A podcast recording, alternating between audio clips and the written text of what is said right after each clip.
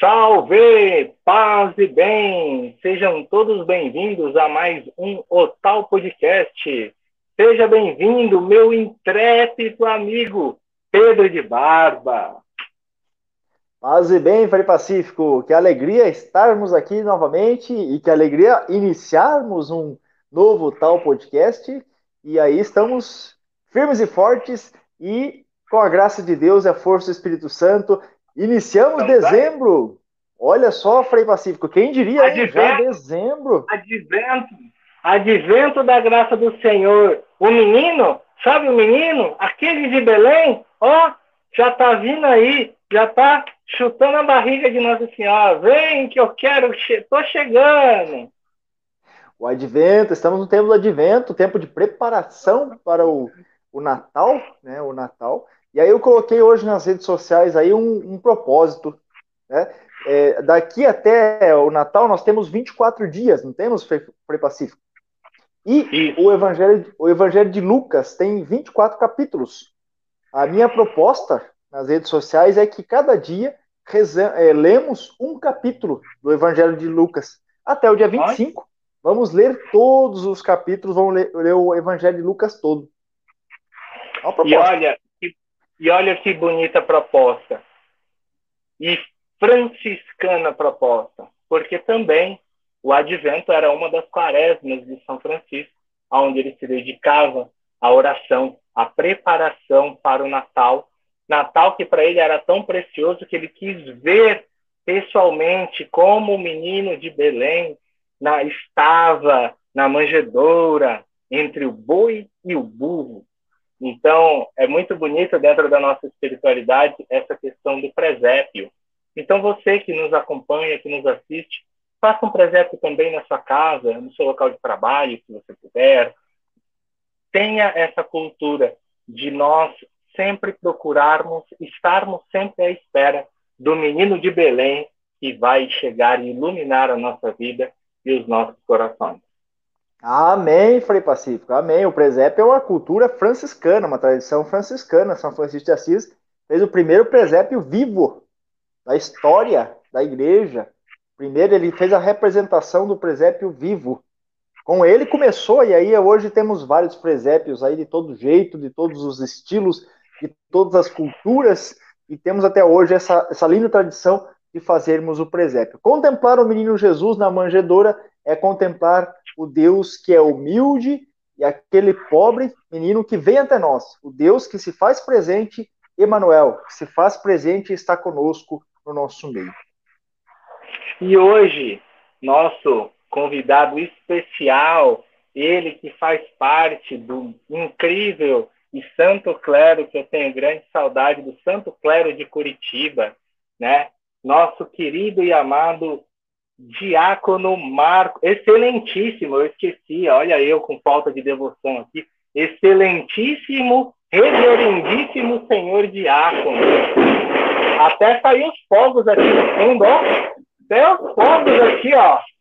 Caraca, isso é entrada especial. Isso não é qualquer um, rapaz.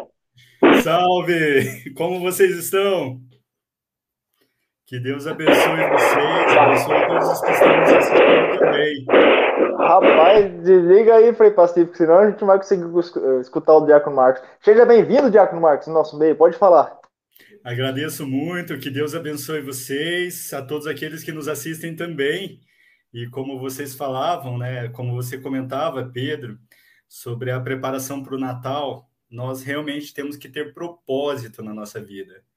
E esse é um dos propósitos, né? Ler o Evangelho de Lucas, mas eu iria mais profundo ainda, trazer o Evangelho para a nossa vivência diária. Nós realmente, como eu digo nas nossas comunidades, de nada adianta nós lermos se nós não gravarmos aqui e aqui e colocar em prática. É uma grande satisfação estar aqui com os amigos hoje, Frei Pacífico, onde temos uma longa amizade. O Pedro, que é uma pessoa que mora aqui no nosso coração, que sempre está no nosso convívio também. Salve, salve! Que graça estarmos aí juntos hoje nesse bate-papo. Né? Sejam bem-vindos ao nosso tal podcast. Esse tal podcast que é tão famoso, que veio tanta gente famosa E hoje não seria diferente, né? Chamamos uma, uma pessoa ilustre, como diz o Frei Pacífico, uma pessoa do clero, né, que faz parte do clero e que está aí na, na no, com o sacramento da ordem, né, está aqui no nosso meio. Só Teve até fogos. É só jogador grande, Pedro, é só jogador grande. E teve até fogos. Que maravilha! ah, não foi combinado, juro por Deus, não foi combinado. Né? Vou explicar para ficar claro para vocês, todos que nos acompanham. Hoje, depois de 11 anos fechada, a igreja de Nossa Senhora da Saúde Glória, aqui em Salvador, foi restaurada, foi terminado a sua restauração e hoje está tendo uma missa com o reverendíssimo cardeal Dom Sérgio da Rocha, que está celebrando uma missa de reinauguração da igreja Nossa Senhora da Saúde Glória. É uma igreja muito antiga aqui em Salvador, e remete até aos tempos coloniais, ela foi fechada há um, mais ou menos 11 anos atrás para o restauro, a partir do IFAM. E aí, deu esses 11 anos ela fechada, nossos três aqui, Frei Jorge e Luciano, acompanharam a comunidade por um período.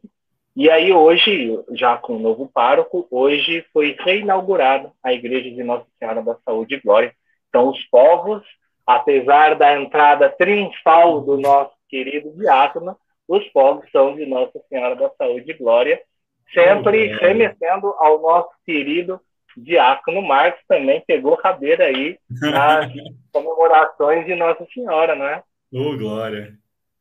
Que maravilha! Mas vamos começar então, né, o, Frei Pacifico? Vamos colocar esse, esse nosso queridíssimo diácono aí no meio da fogueira, né? Primeiramente, Primeiramente, no meio da fogueira, que eu digo não na fogueira que levava o povo. No a fogueira santa. Pelo amor de Deus. Não tem problema. Pô, a fogueira a gente, a, ordem medieval, a gente tem 800 anos. Se você fala isso aí, pô na fogueira, não, pronto, filho, a gente já tá no sal, meu amigo. A fogueira santa, a fogueira santa, você que tem seus pedidos, traga na fogueira santa, né? Venha conosco aqui também. Você tá empolgado, tá?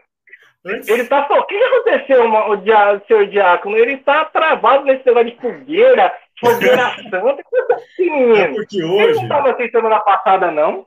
Ô, Frei Pacífico, hoje os corações vão queimar. Hoje as pessoas sentirão o amor de Nosso Senhor nesse nosso momento de conversa. É por isso, Nossa. eu tenho certeza que, devido ao tempo dedicado de oração que nós tivemos hoje, mesmo estando trabalhando, que é o que nós devemos fazer no nosso dia a dia, as pessoas já, aqueles que estão nos assistindo, já estão sentindo um pouquinho desse amor, um pouquinho dessa misericórdia que se derrama em preparação ao Santo Natal. Tenho certeza que foi isso que o nosso amigo Pedro quis dizer. Amém. Isso mesmo. Ale, aleluia, aleluia ainda não, mas um, quase aleluia, porque aleluia é só no 25, né? Um é. mini aleluia. Antes da gente começar, eu queria saudar alguns amigos, não pessoas, mas comunidades. Queria saudar a minha comunidade, onde tem o meu trabalho pastoral. Lá, a comunidade Senhor Bom Jesus da Ferraria, na pessoa do Padre Márcio, que é o nosso pároco, a Capela do Sagrado Coração de Jesus, uma das nossas comunidades, a Capela de Nossa Senhora do Perpétuo Socorro, Capela de Nossa Senhora Aparecida, Capela de Nossa Senhora do Carmo. E Capela Nossa Senhora Medianeira de Todas as Graças. Lá a gente vai entrar mais no assunto, mas lá temos o pároco e eu, e nós atendemos essas seis comunidades, sem esquecer de onde eu tenho um apreço muito grande, que é de onde eu surgi, né? Onde Deus foi lá no meio e escolheu, que é a paróquia São João Batista e as demais comunidades, a Capela São Francisco, Capela São José e a Capela do Senhor Bom Jesus também, lá da Vila Marqueto. E maravilha! O Frei Pacífico desligou até o áudio dele ali. Tá tendo fogos lá. Estou empolgado, estou empolgado. Mas, rapaz, ainda bem que você lembrou, porque se você esquece, meu irmão, eu lembro até hoje, eu não estava numa missa no, na casa da minha família, no interior, e aí o uhum. padre me chamou, os padres sempre chamam e tal. E aí falou assim: ah, fala aí a sua família, seus, seus tios, suas tias que estão aí. Cara, meu pai tem, tinha dez irmãos. E na hora do aperto, para me lembrar o nome de todo mundo. Beleza, falei de um, falei de duas, falei de três. Aí todos, cara, mas foi uma briga. Você me esqueceu, porque você não me considera. Onde já se viu, você falou, você gosta da tia fulana, não gosta da tia ciclana. E vai explicar. Ei, eu não poderia esquecer desse povo, né? Porque esse é o povo que me mantém de pé. São as comunidades que rezam, são as comunidades que trabalham e aquelas que intercedem por nós, né? E aqui só tem um nome, um não, são três nomes que, quatro nomes que eu não posso deixar de falar. O primeiro deles, a Maria da minha vida, aquela que me deu a luz, né? A dona Ana. Dona Ana, minha mãe, né? Que é sensacional. A minha querida esposa, dona Karina, que sem ela. Vai ser sem, sem ela, esse ministério não existe, porque a gente não consegue ah, fazer sozinho. E as crianças, né? As crianças que já estão maior que vocês e que eu também, o Matheus e o Gabriel. Duas pessoas que são sensacionais. São quantos anos? São quantos o anos? Matheus tá com 21 e o Gabriel tá com 16. Olha aí, ó. É. É o homem. Já, já. já. Caraca! É, rapaz. Foi para se perder até o cabelo nesse, nesse tempo aí. Não, há muito. Eu tinha cabelo quando eu conheci ele, ao contrário, eu tinha cabelo quando eu conheci ele, agora nem tenho mais. Então, olha aí. Rapaz. Nossa, Mas eu já começando... tá É. Meu Deus, eu tô velho mesmo, misericórdia, filho. É, daqui a pouco ah. começa a branquear a barba, começa a branquear o cabelo, aí pronto. O cabelo não tem como branquear, não tem como branquear o que não tem, né? Os únicos fios não aí. Tem. Né? Meu, cabelo, meu cabelo não vai ficar branco. Eu tenho tranquilidade no meu coração de falar isso, porque não tem cabelo, não vai ter cabelo para ficar branco. Mas que bom. Mas o pessoal tá chegando aí na nossa live. Já tem um pessoal comentando aí. Logo, logo a gente vai ler os comentários. Aí. Então, o pessoal que está pela primeira vez, seja muito bem-vindo ao nosso tal podcast. Logo, logo a gente coloca os seus comentários aqui embaixo. O Frei Pacífico vai dando uma olhada. Se apareceu muito bombástico aí, ou contando alguma intimidade do Diácono Marcos, a gente já expõe aqui, né? Com certeza, sem pensar em duas vezes, né? Mas, para começar o nosso tal podcast, Diácono Marcos, Vamos dizer, quem é Diácono Marcos? De onde vem? O que comes? Onde moras? Para onde vai? O que quer? Quem é Diácono Marcos? Fique à então, vontade. Então, é uma pessoa comum que é tirada do meio do povo para servir o povo. É, não tem uma explicação diferente porque nós, o, o nosso ganha-pão aqui de casa vem do nosso trabalho, do nosso dia a dia mesmo. Eu trabalho, a minha esposa trabalha, o Mateus já trabalha, o Gabriel ainda não, estuda, né?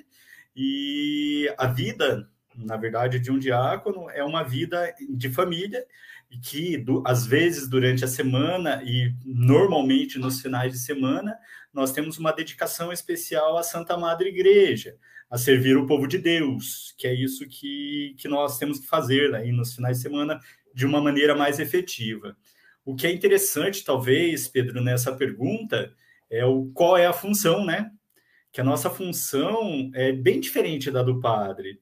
E é interessante como as coisas se completam, como as coisas elas, elas se entrelaçam entre si e dão um resultado muito grande. Nossa função é atender o povo de Deus de maneira especial, de maneira mais, mais forte na caridade. E caridade aqui, às vezes as pessoas falam, ah, caridade é levar a cesta básica. E é muito mais do que isso. Caridade, muitas vezes, é ouvir uma pessoa.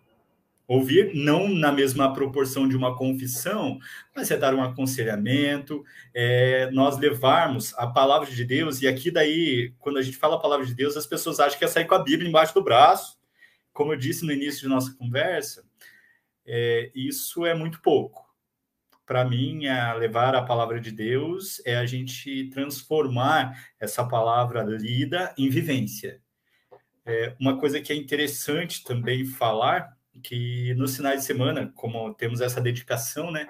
E por isso que eu fiz um grande elogio à Karina e aos meninos, porque às vezes sou ausente, às vezes a gente tem as funções na igreja E dentre essas funções são formações, são visitas neste tempo de Natal, tempo de Páscoa, e até nos outros dias de levar a, de levar o viático para aqueles que estão doentes, de levar uma palavra amiga, uma palavra de força também para aquelas pessoas que às vezes estão tão sedentas de Deus.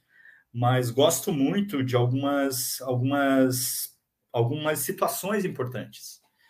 Eu nem acho que a gente deve falar de Deus a todos os momentos. Eu não, não entendo dessa forma, mas entendo que nós devemos ter uma vida que transparece esse Deus sendo, como disse, né, a nossa função de diácono, sendo o homem da caridade, sendo aquele que vive na sua maior profundidade. Uma das coisas que sempre falam nas comunidades, que eu acho que é bem interessante, falar bonito, falar palavras que às vezes fazem até as pessoas chorarem, esse, se você tiver uma boa preparação, é, é uma coisa. Mas a coisa que eu sempre comento é exalar o cheiro de Deus exalar o cheiro de Deus através das suas atitudes, através do seu jeito de olhar. E teve há, do, há 15 dias atrás, eu sei que a gente está na pandemia, tá? Não dentro da igreja, mas fiz uma proposta para o pessoal do mesmo jeito que você fez agora, Pedro. Chegar em casa e não cobrar de ninguém porque não foi na igreja. De não cobrar das pessoas nada, só chegar e abraçar uma das coisas que nós estamos vendo nessa pandemia é que a depressão, é, essa carência afetiva, ela aumentou demais. E mesmo entre pais e filhos, entre esposo e esposa, entre os familiares, às vezes um simples abraço, um simples sorriso, sem falar nada, se fala tanto de Deus, tanto daquele verdadeiro amor que é profundo. E eu espero não ter fugido muito da sua pergunta, mas esse é o diácono, esse é aquele que tenta, não consegue em todos os momentos, tá? Mas tenta viver o que prega, tenta viver esse. Gosto muito de falar daquele primeiro amor, não aquele amor melado, tá? Aquele que. Ai, porque. Não, um amor mais, mais ágape, né? Aquele amor que realmente ama sem interesse. Que maravilha, show de bola. Apresentação dessa, Agora... até zero os comentários aí. Agora, uma coisa, alguma coisa que me gera curiosidade e que já faz parte também aqui do Talker, eu, eu gosto muito de trabalhar também esse lado vocacional. Então, antes, Marcos, o Marcos que participava da sua comunidade, que tinha sua participação junto da sua família. Eu me recordo, né, das crianças, meu Deus, já são adultos, né? Ainda com as suas crianças na catequese, já ali perto do grupo de jovens. Na época, nem o Matheus, que já tem 20, na época, nem perto do grupo de jovens, ele ainda estava na catequese. As crianças, a catequese, sua esposa participando, você já como ministro, como que surge a. Você fala assim, poxa, diácono. Esse negócio, nossa, será que é para mim isso, né? Como que surgiu a vocação diaconal na vida do Marcos para que o caminho e o discernimento, junto com a família, junto com a comunidade, vá conduzindo até hoje, até o diácono Marcos hoje? Muito boa sua pergunta, Frei. É, surgiu de um não, surgiu de uma oração, surgiu do coração de Deus, porque eu fui convidado na época pelo Frei Leandro, que hoje ele está na diocese lá de Cascavel, e ele me falou: Olha, eu acho que você daria um excelente diácono. E ele é muito amigo, muito próximo. E na época eu falei, Frei Leandro, se fosse bom, você não ia me convidar, eu não quero esse negócio. Não quero, não, não quero, não quero mesmo. E aí, beleza, passaram-se seis meses e ele ele convidou novamente e eu novamente falei assim, não, não quero, não, não quero, isso aqui do jeito que está hoje está bom. Mas a, proposta, a nossa proposta e a proposta de Deus, é, a dele sempre vence, sempre. A nossa felicidade, a nossa satisfação, a nossa realização, que talvez isso as pessoas não entendam. E aqui o que é interessante, só antes de aprofundar aqui na minha resposta, tá?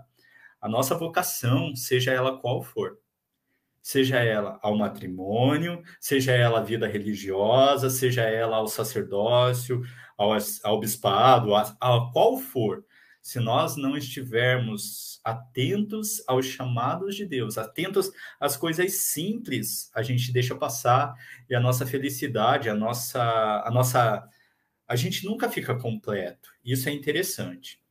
E respondendo bem direto, nessa época, a Karina está nos assistindo, isso é interessante, tá? A Karina pegava bastante no meu pé porque eu ia à igreja e eu ficava bastante tempo na igreja.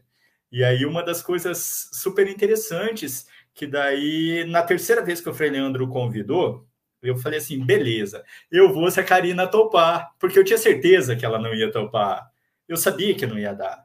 Ele falou: legal, então vamos rezar? Vamos rezar, sem problemas. Só que não adianta. Beleza, mas vamos rezar. Aí foram-se mais ali seis meses, até que um dia eu cheguei para a Karine e falei: Ó, oh, preciso falar muito sério contigo. E mulher não é curiosa, as que nos assistem sabem, nem, não tem curiosidade nenhuma. E eu falei bem sério com ela. Ela, então fala. Falei, mas não vai ser hoje, vai ser domingo à noite. E isso era uma quarta, quinta-feira. Meu Deus do céu, aconteceu alguma coisa? Falei, não, nós conversaremos no domingo. E foi muito engraçado, que daí nós passamos aqueles dias e tudo mais. E eu fiquei bem sério, bem sério, porque eu estava em crise, crise no sentido de eu não sabia o que fazer. Até que chegou no domingo à noite, daí eu peguei a regra do diaconato, que é bem importante para entender todas as coisas, o que acontece, o que eu tenho que fazer, o que eu não tenho, enfim. Então, olha, eu fui convidado, tá aqui a regra e eu gostaria de ir. Eu preciso que você me dê resposta até amanhã. Eu falei, e aí, o que, que você me diz? Ela, amanhã eu te respondo.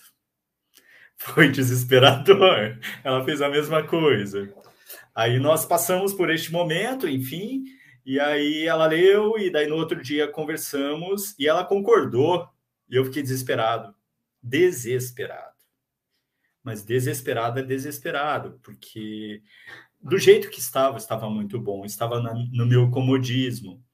Até o momento que eu falei assim: ah, Deus, me manda um sinal, homem incrédulo, homem de pouca fé, Deus, me manda um sinal. Estava no meu trabalho um dia, chega uma pessoa do nada que sabe, todo mundo sabe que eu vou à igreja, mas nada além disso.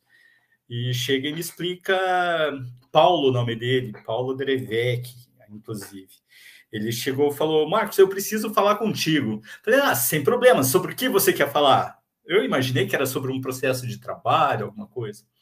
Aí o Paulo simplesmente chegou e me falou assim: Olha, na nossa vida tem algumas situações. E podem ser como essas duas bolinhas aqui. Ou uma bolinha que é essa de borracha, que ela vai, quica, vai para um lado, vai para o outro, daí vem alguém bate, ela começa a quicar de novo. Nosso relacionamento com Deus é que nem essa bolinha de vidro. Quando ela cai se espatifa, ela nunca mais se torna igual. Cara, eu estava no meio de um, uma situação de trabalho, eu comecei a chorar copiosamente. As pessoas começaram a me olhar, foi engraçado. E aí eu pedi um tempo, fui dar uma volta, falei, Deus, eu acho que não é a minha resposta. Eu preciso que o Senhor, eu queria que Deus descesse ali na terra, ali na minha frente, falasse assim, vai, e aí houveram mais outras situações ali no dia a dia, inclusive os convites, as situações em si que aconteceram, até que eu resolvi ingressar na escola, e daí foi super interessante. Mas para cortar é, uma grande parte, é, posso dizer que não é tão simples, porque nós temos que abrir mão de algumas coisas.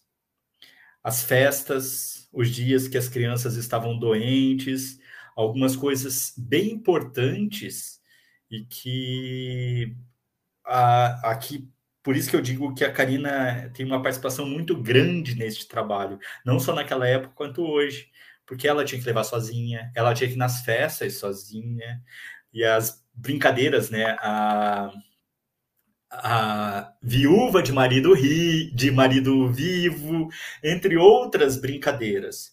E nós fomos suportando isso. E uh, os momentos que eu pensei em desistir por conta dessas situações, ela que sempre suportou. Então foram momentos muito importantes na vida.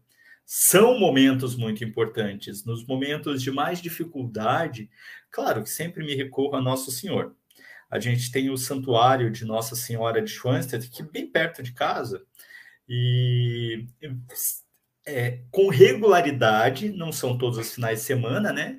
Eu busco ir lá, eu vou lá, fico sozinho muito tempo, em adoração, em, em contemplação, rezando no silêncio muitas vezes e me preparando para as situações, principalmente quando tem alguma situação difícil.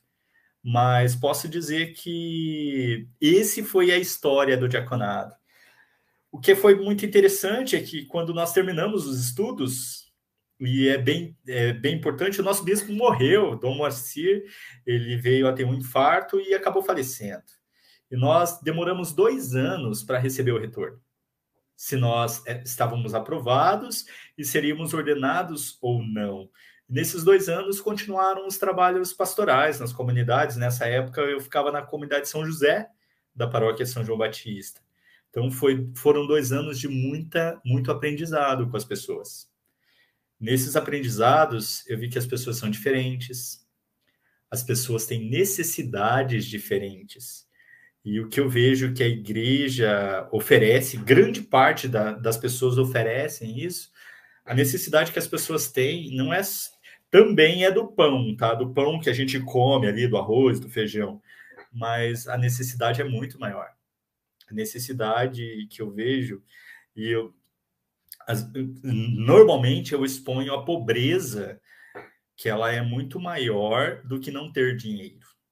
Tem pessoas que têm um dinheiro danado, que come o que quiser, a hora que quiser, e a pobreza dela é muito maior do que aquela que come arroz, feijão e ovo. Porque a que come arroz, feijão e ovo, ela tem a família do lado, que é isso que me, me completa hoje, mesmo com as dificuldades. Mesmo dia que a gente briga, mesmo dia que, como eu disse no início da conversa, aqui em casa é tudo normal, tá? Chega fim de mês, falta dinheiro às vezes, tem gente que fica doente, às vezes a gente tá bravo, às vezes a gente tá mal-humorado, às vezes a gente tá com dor, tá cansado. É igualzinho na casa de cada pessoa que nos assiste também. Porque esse é um ponto que eu queria levantar aqui, tá? Eu sei que eu estou falando demais, eu gosto de falar, vocês me interrompam, tá? É, as pessoas acham que na casa do diácono, para ser mais específico, que é o que a gente fala aqui hoje, é mágico as coisas. E não é. A gente tem a mesma situação que cada um de vocês tem em casa. Tem mês que a gente gasta um pouquinho a mais.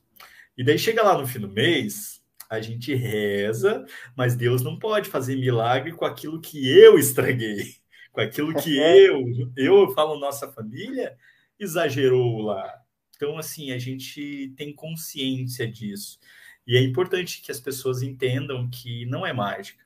Não é mágica, mas uma das coisas para finalizar esse ponto que eu comentei no início da conversa de hoje, quando eu agradeci aquelas comunidades eu tenho consciência plena que o que mantém o clero, mantém o padre, mantém o diácono, mantém o nosso bispo, o nosso Papa Francisco, todos os religiosos, é a oração do povo de Deus.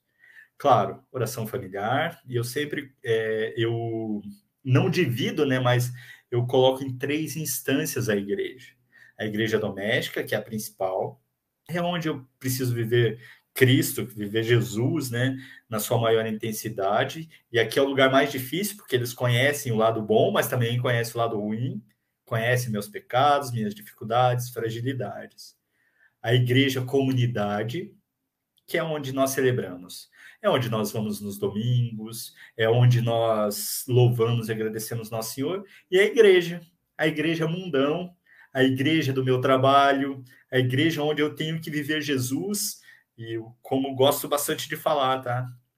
Para mim, missa, celebração, né? Um momento ali celebrativo é importantíssimo.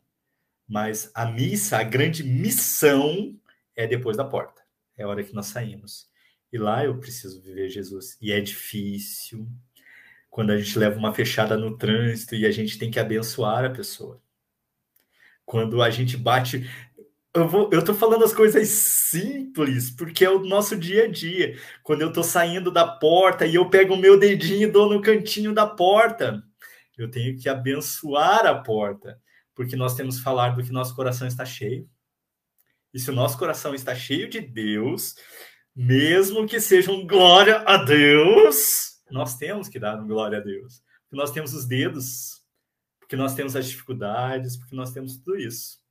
Espero ter respondido. Eu sei que eu me estendi, mas espero ter respondido a questão. Hein, Diácono, agora puxando um pouquinho, você falou que a questão da, da família do Diácono é uma família normal, né?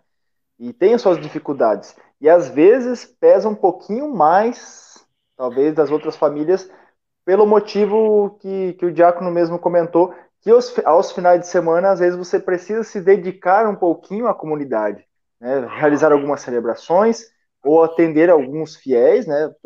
visitas, ou até levar o viático, né? E, e isso também pesa um pouquinho também para a família, né?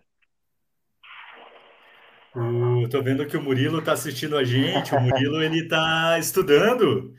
Ele está estudando Opa. no, no ID, ID é, Instituto de Discípulos de Emaús. Ele está num programa lá de vocações tardias para o sacerdócio, pessoa que eu tenho muito apreço. Já te respondo aqui, essa pergunta é muito boa, tá, tá Murilo? É, realmente, Pedro, é uma, uma família comum, normal, e que tem essa situação realmente. E aqui, é, como eu disse algumas vezes, e repito, tem que ter uma parceria muito grande. E parceria não é para estar tá fora de casa, é a gente entender. E algumas coisas que é interessante. Eu gosto muito de ser muito transparente, inclusive na comunidade. Esses fazem uns um mês e meio, dois, a gente saiu de férias. Nós pegamos uns dias e fomos viajar com a família.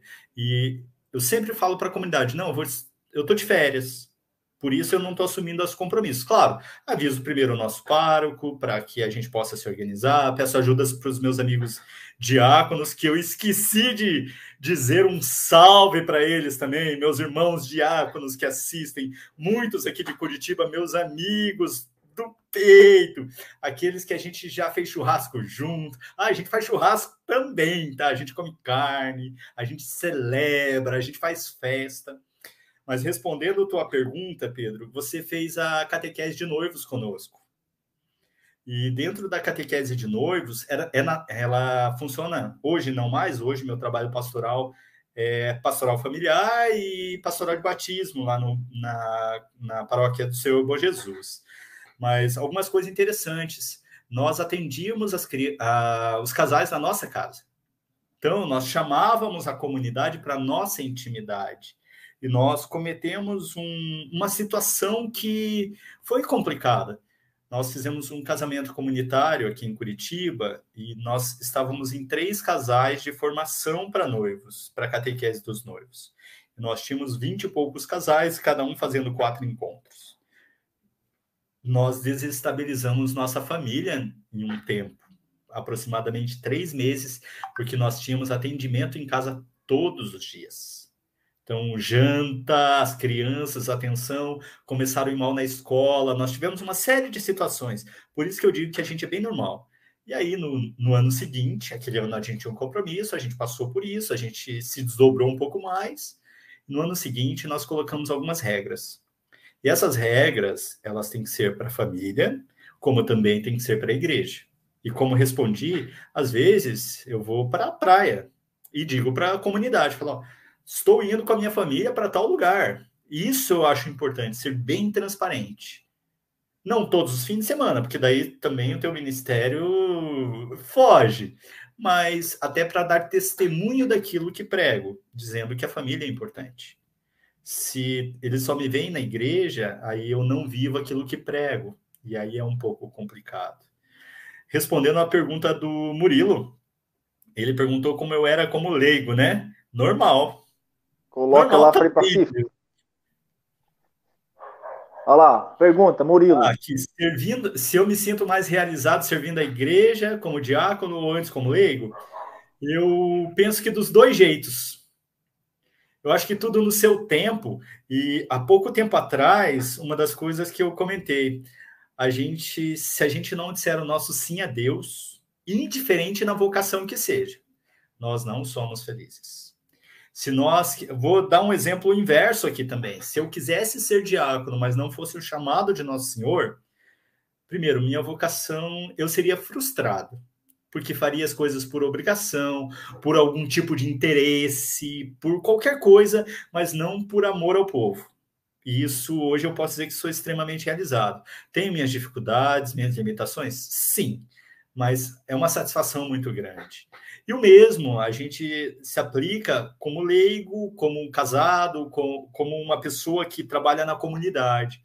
E o que eu gosto muito, assim, o que eu, eu vejo muito importante é que dentro da, da Santa Madre, a igreja, nós temos trabalho para todos.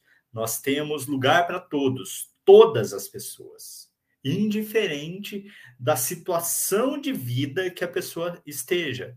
A igreja acolhe a todos. Que é importante a gente sempre lembrar, né? Quando nós tomamos decisões, elas têm consequências. E eu queria contar uma aqui do diaconato, que a gente brinca muito aqui em casa. Dentro manda da ver, regra, manda ver. Dentro da regra do diaconato, tem uma situação bem interessante. Hoje eu tenho 42 anos e se minha esposa viesse a falecer, eu não posso casar de novo. Não posso viver com uma pessoa. E eu não posso.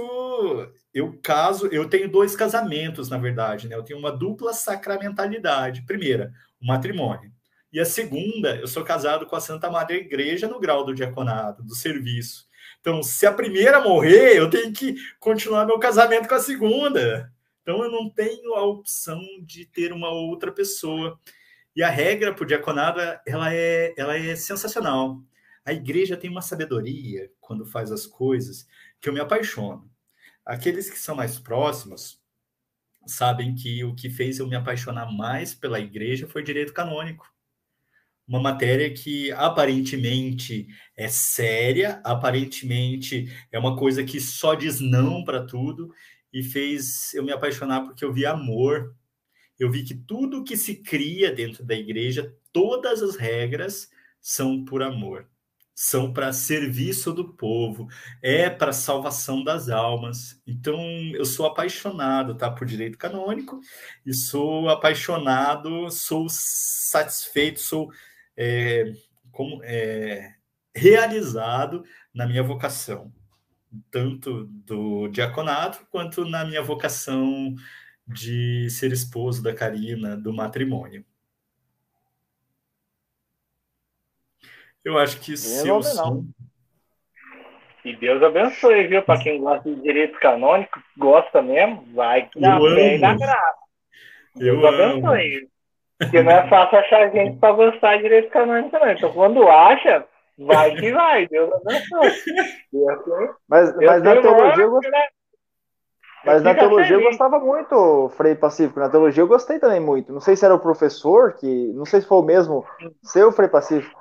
É muito bom o professor. Ele nos, nos ensinava isso que o, que o Diácono Marcos colocava, né? Ele mostrava o, o, direito canônico de, um, de uma outra visão, não como um, uma lei rígida, né, dura, mas algo que, que é, favorecia os fiéis, favorecia o povo de Deus, favorecia também quem fazia parte do clero. Então, é uma, uma lei que protege tanto os fiéis quanto o clero. Então, ela é muito protetora. Ela protege de muitas coisas, né? O direito canônico. É. É, nos, nos orienta nesse, nesse, sentido. Padre Denilson foi, foi, um dos meus professores de direito canônico. Padre Denilson e Padre Sérgio Tânia eles sempre diziam que o direito ele tem essa essa ideia, a gente sempre tem a ideia do direito como é, os nossos, aquilo que nos cobra, mas o direito também é aquilo que nos protege, que nos resguarda. Então ele dizia que o direito não é só é, deveres, mas direitos. Então coisas que são que nos protegem, que fazem parte, que nós precisamos.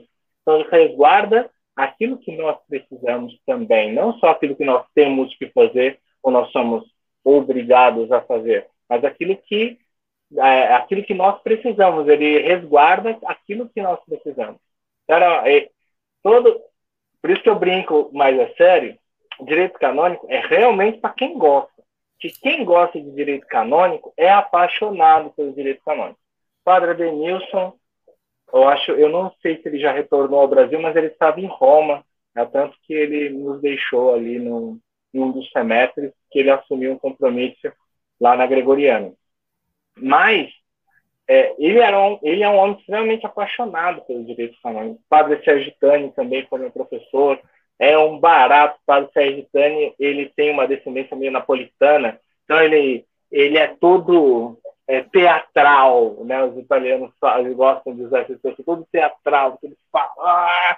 Então, aí um homem extremamente apaixonado pelo direito canônico e uma área do direito canônico que é pouco citada, eu gosto sempre de lembrar, que nós temos o nosso Frei, que também trabalha com isso, que é o arquivo, que é a parte de arquivismo, de, de arquivar documentos, né, livro de crônicas, livro tombo da paróquia, é, as coisas que são necessárias. O arquivo é a memória da paróquia, a memória da diocese, a memória da casa religiosa e tal. Então, eu também aprendi com, e agora eu esqueci o nome dele, eu vou lembrar até o final, mas ele é responsável pelo arquivo da Arquidiocese São Paulo. Ele deu algumas aulas para nós. Frei Lauro! Frei Lauro foi é, arquivista nosso lá na Basílica dos Doze Apóstolos, é arquivista nosso lá na nossa cura geral.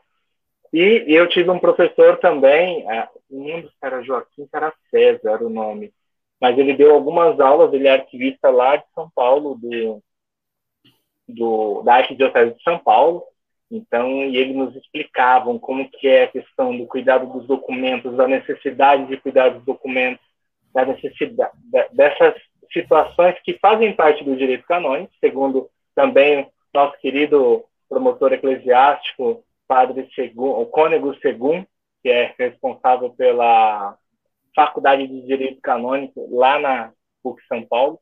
Então, eu não sou tão apaixonado assim, mas graças a Deus tenho muita proximidade com os padres, também o Padre Mauro lá da Diocese de Osasco também é delegado eclesiástico, é um cara que eu gosto muito, tenho muito carinho por ele, Padre Mauro. Não sei nem para onde ele está, mas quem for de Osasco, meu pai de bem aí, Padre Mauro, super gente boa, sempre brincalhão, sempre alegre, sempre era uma convivência muito amistosa quando nós nos encontrávamos. Então, direito canônico, eu não sou o lá grande fã, mas tenho certa afinidade, vamos dizer assim. Tá certo, que maravilha. Mas aproveitando o Diácono Marcos, que está aí hoje conosco, né? É, essa semana eu estava lembrando de um outro tal podcast, que era do Frei Lício de, de Araújo, Lembra? Teve um tal podcast que nós falamos em setembro, aí, que falamos sobre o setembro amarelo, que foi sobre é, essas questões de pandemia e tudo mais, que nos prejudicaram muito. E também nós citamos lá com, com o padre Lício, falamos um pouquinho sobre família e também falamos muito sobre a preocupação que nós da igreja, nós que estamos à frente, a preocupação com a saúde mental do nosso, do nossos, dos nossos filhos, e da nossos, das nossas famílias, né? E, e nós, na catequese, nós estamos tendo também, sentindo também esses reflexos dentro da catequese. Nós estamos recepcionando aí catequizanos que estão vindo com problemas de casa e esses problemas oriundos desse momento que nós passamos, né? E eu queria que o Diácono Marcos falasse um pouquinho sobre como é trabalhar é, com, com a família, o qual sua experiência com a família, se tem alguma algum caminho aí nesse, nesse trabalho com a, com a família, o que aprendeu nesse caminhar e o que tem para nos, nos oferecer também nesse, neste âmbito da família, né? Que é um âmbito muito urgente em nossos tempos hoje e que nós precisamos conversar também sobre isso. É o nosso ponto de partida, que era a família, e também é o nosso porto seguro, é onde nós nos achegamos puder comentar um pouquinho sobre isso, Diácono? Você tem todo o cabedal possível de estudos e experiência para nos oferecer aqui, nossa, a noite toda. que interessante. Essa é uma pergunta que parece simples, mas ela é bem complexa. Aqui tem um pouquinho de experiência nessa área, pouca coisa, por, até por conta da idade, né? O, ah, sim, tá na... jovem ainda. Não tá igual o Frei Pacífico, né? Mas tá jovem ainda. Ele tem cabelo. Ele tem cabelo. Mais tem ou cabelo. menos, mais ou menos. Ah, na São João Batista, nós trabalhamos com os noivos na pastoral e um apoio na pastoral familiar. Isso é bem interessante, tanto que na São João Batista chamava-se de Comissão de Vida e Família, onde nós entendemos, na época nós entendíamos que é uma, uma comissão, né, uma pastoral orgânica que deve estar inserida nas demais pastorais. Então, dentro dessa comissão de vida e família, nós tínhamos catequistas, ministros da Eucaristia, pessoal de música, coordenação de festas, coordenação estrutural de comunidades, onde o foco era levar a proposta família para as, as diversas pastorais. Isso é bem interessante. Lá na paróquia do Senhor Bom Jesus, lá no Ferraria, eu recebi, junto com a minha família, claro, sempre, a incumbência de nós iniciarmos um trabalho. E lá nós estamos tra é, trabalhando né, o material lá da, da pastoral familiar para iniciar uma pastoral familiar dentro da paróquia. Então a gente está estudando os temas, as dificuldades, as qualidades, para que caminho nós devemos é, seguir. Inclusive, se eu também não mandar um abraço, o pessoal vai ficar bravo, bravo e já me mandaram foto aqui no celular dizendo que eles estão assistindo. Um abraço, um abraço, um beijo no coração para o pessoal da Pastoral Familiar, lá da paróquia do Senhor Bom Jesus, aquele que nós nos encontramos. Tem, tem gente faço... da comunidade de Santa Ângela aqui também. Olha, um grande abraço para o pessoal. A gente, nós nos reunimos no último encontro aqui em casa, cheio de criançada. Gente, fazia tanto tempo que eu não via tanta bagunça, tão, tão, foi tão bom ver a criançada pulando, brigando, se mordendo, correndo, comendo, coisa, sabe coisa normal de família? É, é interessante falar porque é muito bom, normal, uma, uma coisa, foi muito gostoso o encontro também. Enfim, a época que nós criamos a comissão de vida e família na São João Batista era uma realidade que não era de pandemia. Nós tínhamos algumas urgências, até por conta da realidade da paróquia. Hoje, lá no, nas nossas comunidades, lá do Senhor Bom Jesus, nós estamos estudando o mesmo documento, as mesmas situações, só que em uma ótica bem diferente. O que eu vejo? As famílias tiveram que aprender a conviver junto novamente com a pandemia. Eu sinto muito, meu coração dói pelas pessoas que se foram. Meu coração se entristece pelas pessoas que se foram. E aqui, indiferente do motivo, indiferente da situação, e que se nós pudermos, depois que terminarmos esse momento, nós dedicarmos a nossa oração a essas pessoas. Mas a pandemia também nos, nos ensinou muitas coisas que e não é ter aquele olhar poliana, tá? De olhar tudo bonitinho para as coisas difíceis. Apesar do coração se encher de tristeza pelos que faleceram, também se enche de alegria pelas famílias que aprenderam a conviver junto de novo. Os pais, eu vou falar do nosso âmbito aqui, sem olhar o lado escola, tá? Que também são outras situações. Mas os pais estão dando catequese para os filhos. Ah, não é igual do catequista? Não é.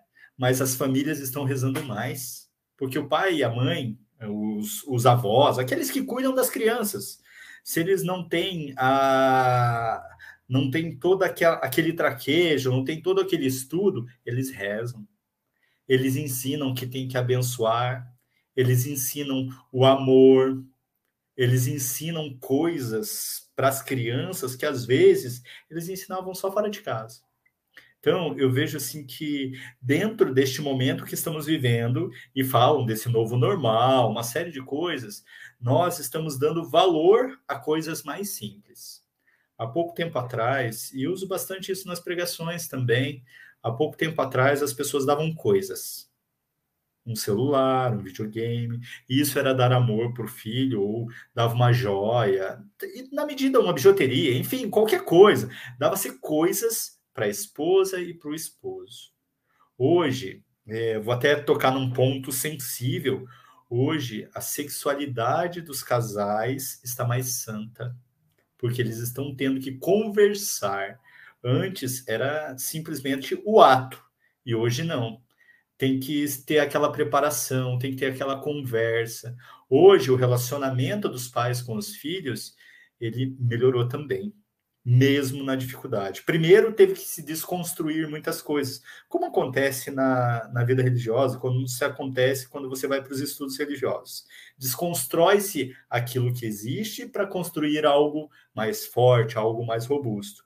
E o que eu vejo, apesar dos índices aí que, que tem dizendo que teve muita separação agora, muito, muito divórcio agora na pandemia, eu já vejo uma outra coisa. Eu vejo que nós temos casamento, casamentos muito mais fortes, parcerias, pessoas que realmente se suportam, não no sentido de eu tenho que suportar o outro, mas no sentido de suportar, de dar amor, de dar apoio, isso eu tenho visto. Eu moro aqui num, eu moro num condomínio aqui, onde moram várias pessoas da igreja. O, o diácono aqui da paróquia São João Batista mora aqui, o Jair, um grande amigo nosso, também mora aqui. Então a gente se visita agora, né? No início da pandemia, não, mas agora nós estamos dando valor a ficar minutos no sofá olhando para o outro ah, o Gabriel, nosso filho mais novo, ele tem autismo num grau super leve, só não gosta de toque, algumas coisas assim. E nós aprendemos muito com isso também. Muito, mas muito, muito.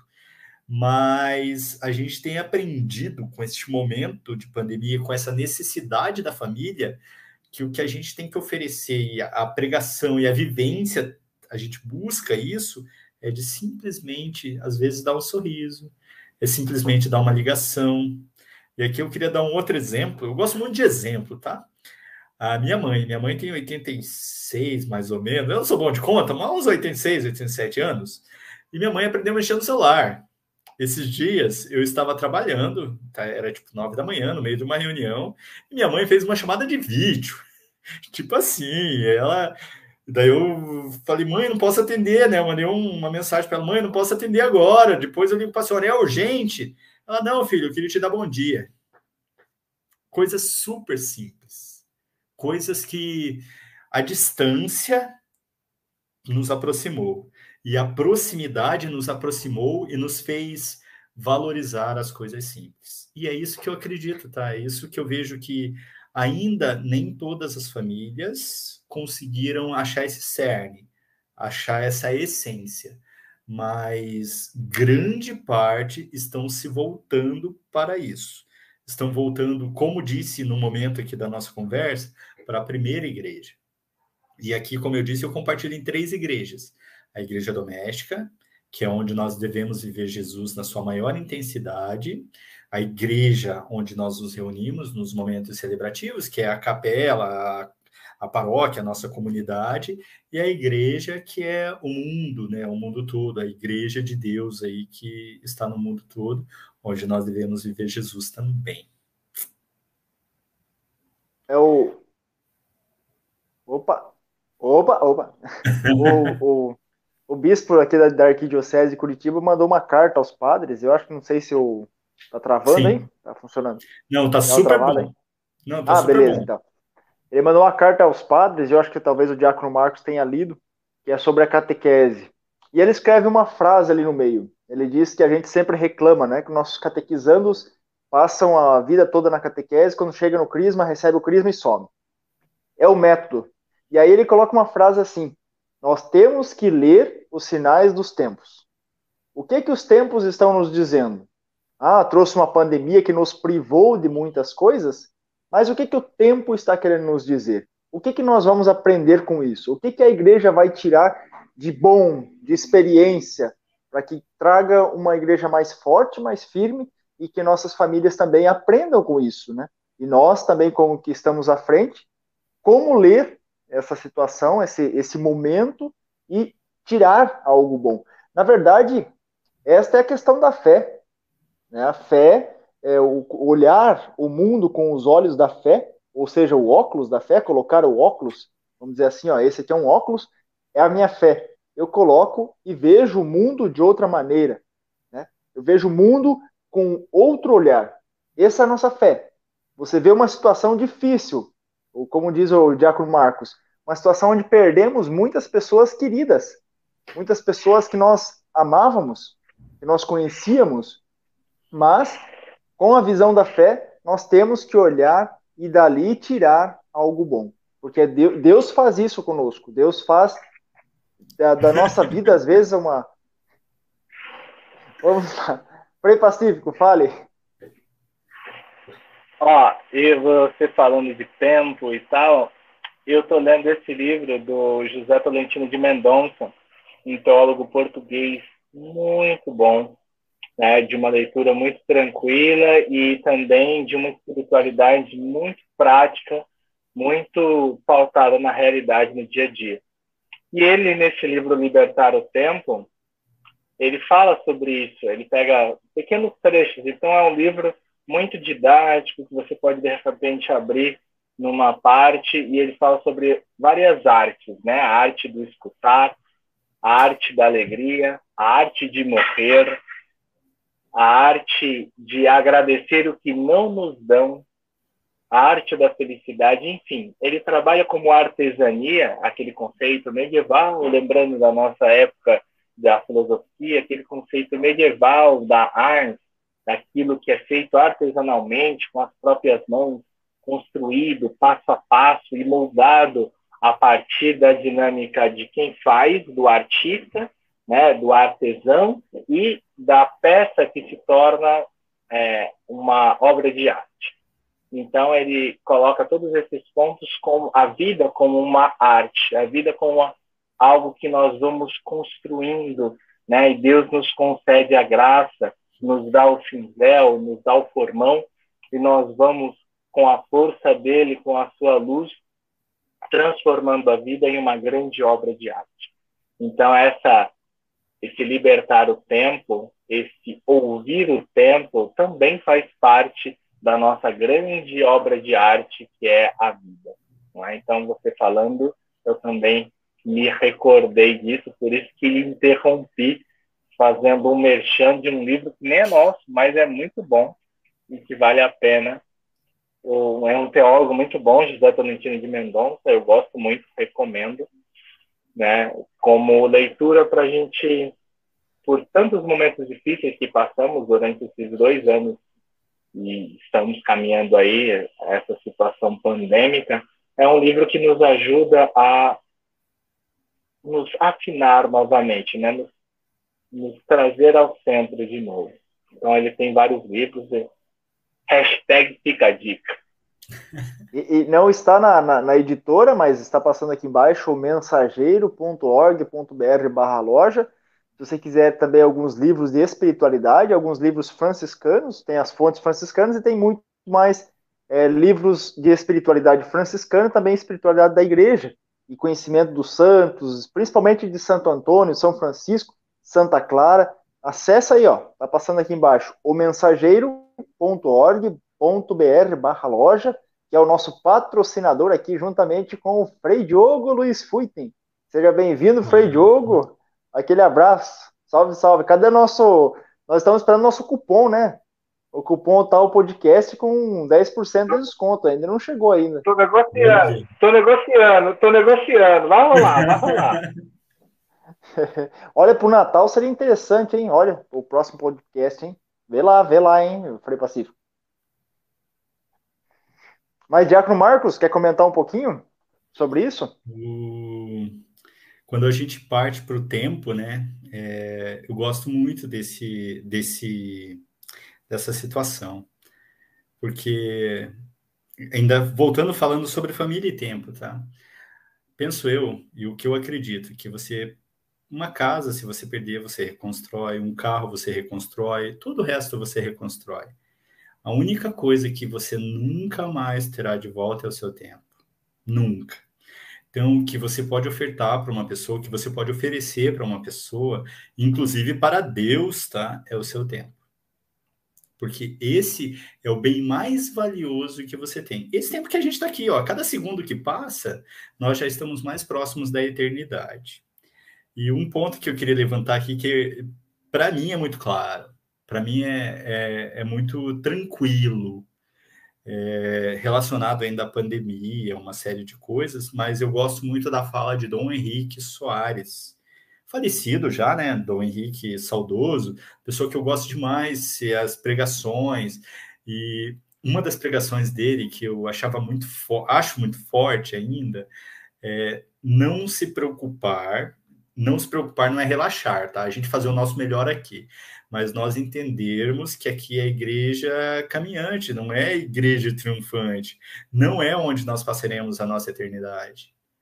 E a coisa que sempre eu falo nas comunidades, e falo assim com, com a maior convicção do mundo, que o meu sonho é estar no altar dos santos, os santos dos nossos dias, não porque sou perfeito e não porque sou merecedor, não, longe disso, mas longe disso. Que, inclusive, nesse último fim de semana, eu falei, povo, ó, dessa igreja aqui, todo mundo, provavelmente eu seja o mais pecador, mas eu acredito na misericórdia de Nosso Senhor. Eu acredito que a misericórdia de Deus, né, a misericórdia de Nosso Senhor, ela é muito mais forte para aqueles que realmente se entregam, para aqueles que realmente deixam que ela haja nas suas vidas. Então, eu, olhando ainda sobre família, sobre as perdas que tivemos e sobre o que realmente eu acredito, que às vezes a gente vive com medo muito grande de morrer. Mas quando a gente tem esse medo muito forte em nossas vidas, é medo de ir para um lugar que não é o céu, que é para o inferno mesmo, né? Vamos ser mais claro nas coisas, porque nós não estamos andando nos caminhos de Nosso Senhor, porque a gente anda distante da amizade de Deus. Isso acontece nas famílias também. Quando a gente tem as desavenças, quando a gente tem as situações que às vezes a gente não quer nem conversar com uma pessoa. Mas se a gente não quer dialogar, a gente não quer conversar, é porque a gente sabe que a gente não tem uma certa razão. A gente sabe que a gente está fora daquilo que é o combinado. E nessa e, hora. E às vezes, e às vezes, né, Diácono? Às vezes, às vezes até demora para querer voltar para casa, né? Faz essa fica, fica em outros lugares a não ser na casa para evitar esse momento, né? E aqui, Pedro, o que, eu, o que eu acho sensacional, assim, é que não interessa muito quem errou. Interessa é quem dá o primeiro passo. E na vida, no nosso relacionamento com o nosso Senhor, o que eu acredito, quem dá sempre o primeiro passo é Deus. Eu não tenho dúvida disso. Para nos resgatar, para nos, nos libertar, para nos trazer de novo para sua amizade nos relacionamentos, e aqui sejam eles relacionamentos familiares, relacionamentos comunitários das nossas comunidades, do nosso trabalho, quem dá o primeiro passo é aquele que realmente entendeu a proposta de Deus para as nossas vidas. Isso é, é muito forte no dia a dia, tá? E como disse, a gente tem nossas limitações. Sejam os freis, aqueles que são religiosos, seja o, o Santo Padre o Papa, tem suas limitações mas é a gente buscar todos os dias deixar a nossa limitação de lado, a nossa arrogância, a nossa autossuficiência e buscar essa misericórdia, buscar esse Deus conosco, né, o Emmanuel, para que a gente possa viver né, a, nossa, a nossa santidade. É, indo para o final desse, desse ponto aqui, eu gosto demais da, da, da situação lá do filho pródigo. Gosto demais da história. E a parte que eu gosto, assim, é que não está escrita e que eu imagino. Quando o filho volta para casa, vai lá o pai e ele abraça, ele faz festa. E, gente, eu de coração, eu acredito que depois que as coisas se apaziguaram, o Havaianas correu. A varinha de marmelo correu. Porque a gente precisa de correção. A gente precisa voltar para o caminho. A gente precisa é, e aqui doutrina, quando eu falo, e por isso, mais uma vez, eu falo que eu gosto mais de direito canônico, não pela regra de, ah, se você fizer isso está errado. Não, é para mostrar o caminho, para que a gente comece a parar as arestas até que a gente chegue no caminho certo de Nosso Senhor. E repito, né, porque é super importante, Cara, filho pródigo. E era que nem funcionava lá em casa. Minha mãe, uma senhorinha desse tamanho, e o chinelo corria. E ela nos amava. E depois que algumas vezes, eu via ela triste porque tinha nos batido. E naquela época era um tipo de educação que não é a mesma de hoje, tá? Isso é bem importante a gente deixar claro. Mas a correção sempre foi importante. E dentro das famílias isso também é importante. Entre o esposo e a esposa, entre os pais e os filhos, entre os avós, é a gente entender nosso papel. E a única forma que a gente tem de que isso aconteça é o diálogo. Tem coisas que se resolvem de uma forma simples. E tem coisas que não se resolvem de uma forma simples. Tem que sentar numa mesa, na mesa, nas cadeiras, tá? Para aqueles que estão fazendo brincadeira. Você senta um diferente para o outro e você tem que conversar e colocar os pontos e colocar as situações, as visões do que está acontecendo. Aqui eu relembro uma das coisas que nós falamos na catequese dos noivos, que a gente precisa conhecer a história do outro para saber o porquê das atitudes. Que a gente não pode cobrar do outro aquilo que é o nosso certo o nosso certo nem sempre é o certo de, da igreja de Nosso Senhor. E para finalizar essa fala, uma das coisas que eu falo muito na igreja, tá? Que nós, como batizados, nós temos que lembrar do, da tríplice missão, né? Sacerdote, profeta e rei. Sacerdote de Cristo, né? De fazer a nossa vida uma oferta de amor. O reinado de Cristo, que é o serviço. E a profecia de Cristo, e essa, eu não sei não se não é o mais difícil dos três, porque eu quero falar a minha verdade. Eu quero as minhas convicções políticas, religiosas, financeiras, todas elas é, são as minhas. E nem sempre são as do Evangelho. A do Evangelho eu não tenho dúvida que é amar, perdoar, agir com misericórdia, agir como um verdadeiro cristão que seja A, B, C, D, isso não importa. Eu sou convidado como igreja, e aqui não é como ministro ordenado, tá? Mas sim como, como batizado, a viver este profetismo, o profetismo da verdade, o profetismo do evangelho. Gente, vocês ficam Jesus mesmo disse, né? preocupados, tá bom? é. E Jesus mesmo disse, né? Eu sou o caminho, a verdade e a vida, né? Então a gente uhum. segue. Quem está perdido tem um caminho, que é Jesus. Quem está, às vezes, vendo que nessas notícias tudo é mentira, ou o que é verdade, o que é mentira, Jesus é a verdade. E uhum. também ele é a vida, aquele que nos fortalece na nossa caminhada e que nos dá esse alento, esse, esse pulsar nas nossas veias. Que bonito, um último, que bom. Um, eu sei que o nosso tempo está estourando, né? Hein, Pedro? Só, eu Não, só fique tranquilo, fique tranquilo. Até meia-noite é hoje ainda, até meia-noite é hoje. Já. Eu penso uma, uma última situação, que nós, como seres do, humanos, indiferente do credo, tá? Da, da religião, a gente gosta muito de cobrar do outro, de dizer assim, o Pedro, Frei Pacífico, tem que ser homens santos. Só que eu penso um pouco diferente. Eu penso que a santidade começa de mim. Eu tenho que viver a santidade. Eu tenho que ser caridoso. Eu tenho que ajudar os pobres, seja financeiramente, seja ouvindo, seja a forma que for. Eu tenho que ser melhor no trânsito, com a minha esposa, com respeito, com os filhos. Não é o outro. Tem que partir da gente. Porque quando a gente coloca esse fardo para o outro, é a gente querer que o outro resolva o nosso problema. E não é assim que as coisas funcionam. E nunca vai mudar.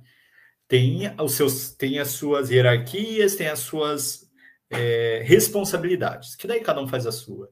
Mas como cristão, e aí é para todos aqueles que nos ouvem, a mudança não está no outro. A mudança, o jeito de ser está em mim.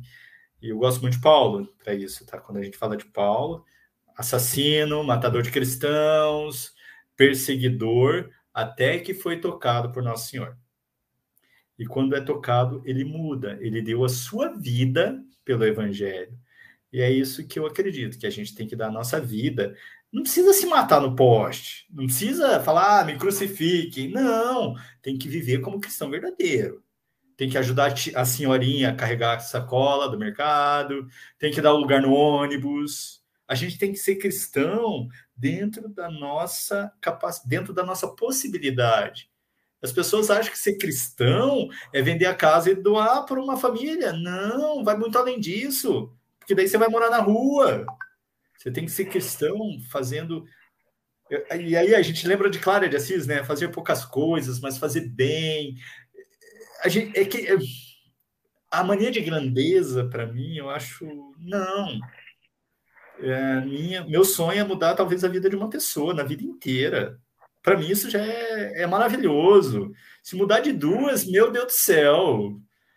E penso isso, tá? Ser bem, bem simples as coisas. O Giacomo Mas... falava isso. Eu me lembro, eu me lembro de um filme que eu acho que é um é sensacional a mensagem do filme, é pesado até, que é o A Corrente do Bem. E, e a proposta do menino é uma proposta tecnicamente simples, né? De ajudar uma pessoa em algo que ela sozinha não conseguiria fazer. E, e passar com que ela ajude mais três pessoas. Isso é, é, é, é simples, tecnicamente, até a nível numérico, é muito, muito simples. Mas é muito. Isso explode a nossa mente, porque, assim, cara, isso é mudar a vida de uma pessoa, é, isso é transformar a vida de uma pessoa. Então, às vezes, e, e, eu acho isso sensacional, porque às vezes a gente faz isso na simplicidade. Às vezes, você passando, você diácono, passando lá de flegma, cumprimentando a senhorinha do outro lado na rua, né, ou eu de hábito, ou o Pedro com, com a aí com a Bíblia e com a catequese, né? Lembrando sempre, não posso esquecer do meu merchan oficial, canal bíblico catequético. Você que nos acompanha, um grande canal de catequese para que você conheça mais sobre a sua fé. Lembrando sempre, catequese não é só coisa de criança. Catequese é para todos nós. Todos nós precisamos aprender um pouco mais sobre a nossa fé, aprender um pouco mais sobre a nossa igreja. Então, nós usamos também das redes sociais como ferramentas para que nós possamos disponibilizar um, o melhor possível para que vocês conheçam e amem cada vez mais nosso Senhor Jesus Cristo e a nossa Igreja Católica. Então, acesse lá canal Bíblico Catequético. Tem vídeos excepcionais. Você aí que está se preparando para a sua primeira comunhão, tem lá um vídeo especial, como fazer a sua primeira confissão. Acesse lá. Tem lives espe especiais com professores excepcionais. Professores, inclusive, que foram nossos mestres, que nos deram aula, que nos ajudam a aprender cada vez mais. Então, não perca tempo, acesse lá canal Bíblico Catequético do nosso intrépido amigo Pedro de Barba. Ó, eu, eu não passei pa... E esse mês eu nem passei o pagamento ainda, hein? Olha aí, ó. que mexer, hein, rapaz? Oh, obrigado, Fer Pacífico, obrigado. É o nosso canal aí, está aí. Se inscrevam lá. Mas eu, eu, queria comentar um negócio ali, o, o, o, o Diácono Marcos, o Frei Marcos, estava falando ali, né? Juntamente com o Frei Pacífico, que, que a mudança tem que ocorrer em nós, né? E, e, e eu lembro sempre de Francisco de Assis, quando ele ficou assustado quando o primeiro o primeiro rapaz lá foi até ele e falou assim: "Eu queria viver o que está vivendo". Aí Francisco olhou para ele e falou: "Como assim, cara? Viver o que eu estou vivendo?" Não, eu escolhi para mim isso. É para minha, é para minha vida. É, Deus falou comigo, ele quer que eu viva assim. Agora você quer viver assim também? Como assim? Aí ele vai até a palavra de Deus, fala, então vamos ver o que, que Deus tem para nós, então. Mas eu não queria que ninguém me seguisse, porque esse estilo de vida eu escolhi para mim.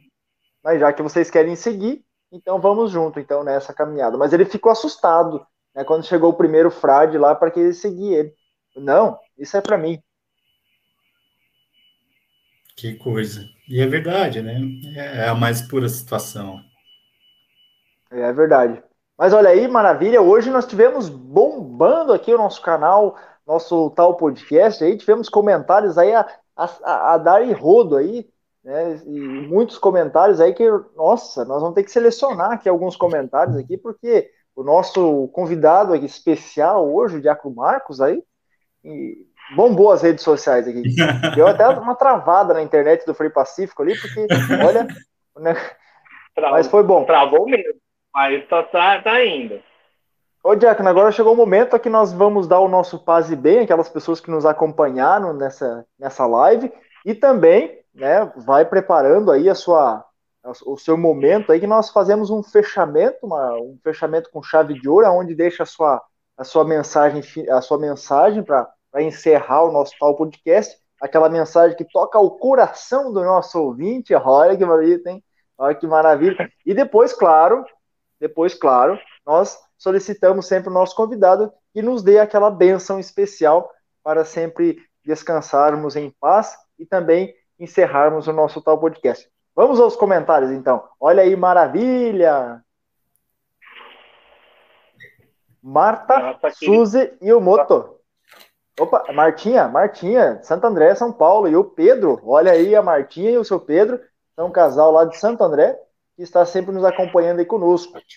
Esse rapaz aqui que deu boa noite, o Ericles, ele faz Libras. Ele faz tradução de Libras na Evangelizar, faz tradução de Libras em uma paróquia para surdos aqui de Curitiba. Pessoa muito especial aqui em Curitiba. Que maneiro! Nossa. Seja bem-vindo, Ericles. Pô, depois passa o contato dele para nós, fica muito bom. Não, é porque bem, assim. Olha, já surgiu o trabalho para você, Ericles. Porque, não, eu falo sério, porque assim, primeiro que é uma outra língua. A gente tem que estar claro com isso, né? uhum. né? A língua é, de sinais é uma outra língua. E o que eu acho sensacional é porque o modo com que ela é aplicada na pastoral não é simplesmente colocar um cara lá ou duas pessoas para fazer, para traduzir o que o padre está falando. Vai além disso, né? Vai uma estrutura, um modo, um local estratégico. Não é ah, vai lá e, e traduz.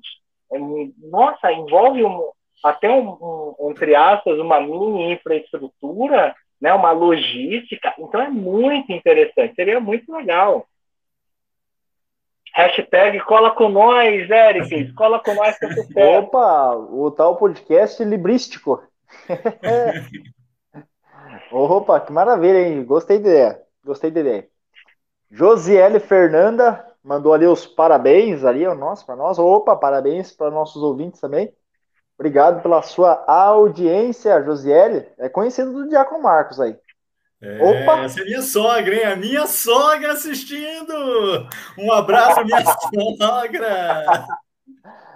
Olha aqui aí, ó. Uma, aqui me deu uma joia rara, minha esposa. Que maravilha! Glória, seja bem-vindo ao nosso tal podcast. Olha aí que maravilha, sempre vem conosco aí. Opa, Cami F. Ponto. Eu não sei qual que é o sobrenome, mas Cami, Seja é, bem-vinda. Camila, ser... lá da paróquia Camila. do Senhor Bom Jesus também, lá do Ferraria. Boa noite, oh, seja bem-vinda. Fabiana Borges, olá, Frei Pacífico, saudades, Fabiana, paróquia Nossa Senhora da Paz. Salvador, Bahia, paz de Deus! Olha aí que maravilha, deve estar tá calor aí, né, Frei Pacífico? Tá sempre. Murilão, olha aí, Murilo. Murilo. Grande irmão. Grande eu irmão. não vou conseguir falar esse sobrenome, mas tudo bem. Murilo. News. Murilo, boa noite, Diácono Marcos, sua benção. Olha aí, Diácono Marcos, sua benção. Que Deus abençoe, meu irmão. Que Deus abençoe. Que bom. Olha aí que maravilha. Nosso diretor está colocando é. o próximo comentário aí, já está clicando lá e está chegando, está chegando. Via Sedex. Tá Sedex 10. É que é muito ah, comentário. Até a internet está travando aqui. É muito Olha, comentário. Que Depois que eu falei ali dos comentários, surgiu mais oito comentários. Eu estou contabilizando aqui. Opa! Emily Teixeira, paz e bem, Frei Pacífico, sua bênção, Diácono Marcos, olha aí, maravilha. Deus abençoe. Sua história de vocação é muito linda, é linda demais. Peço sempre a Deus abençoar cada dia mais. E eu sou grata saber que faz parte da nossa comunidade. É, a Emily é lá do Santa Ângela, uma das nossas comunidades atendidas aqui. Grande abraço para o pessoal de lá. Opa, o pessoal tá ligadinho lá então no nosso programa hoje. Opa, essa eu não conheço, hein? É a Lucilene. claro que conhece. Da São Francisco ali, pessoa especial demais. Seja bem-vindo, Tchuca. Que maravilha, nossa o Otávio queridíssima. faz parte da pastoral familiar aqui conosco. O pessoal tudo acessando hoje, hein? Olha que legal. Aí, bem, Olha tá aí, boa noite, Otávio. O Otávio e a Carol. Opa, Lilian Sena sempre está conosco em toda quarta-feira da Rede Coube de Comunicações. Olha lá, lá da Mogi das Cruzes aí. São Paulo, Santo André, São Bernardo. Que maravilha, que bom. Rony, paz e fogo. Eita! Olha só, olha, tá vendo só? Diz que ia queimar os corações. O Rony também faz parte da pastoral familiar conosco. Opa, seja bem-vindo. Adenilson Cardoso, boa noite, paz e bem. Adenilson. De uma das nossas comunidades também, ali do Sagrado Coração. Muito bom. Tem muitos fãs desse Diácono Marcos, viu? Olha Vou só, o falar, Daí Pedalto deve ser um dos parentes de Dom Pedro. Olha a responsabilidade. Caraca! Jesus, amado. Que bom. Faz e bem, faz e bem sua bênção. E é desse faz jeito mesmo. Falar...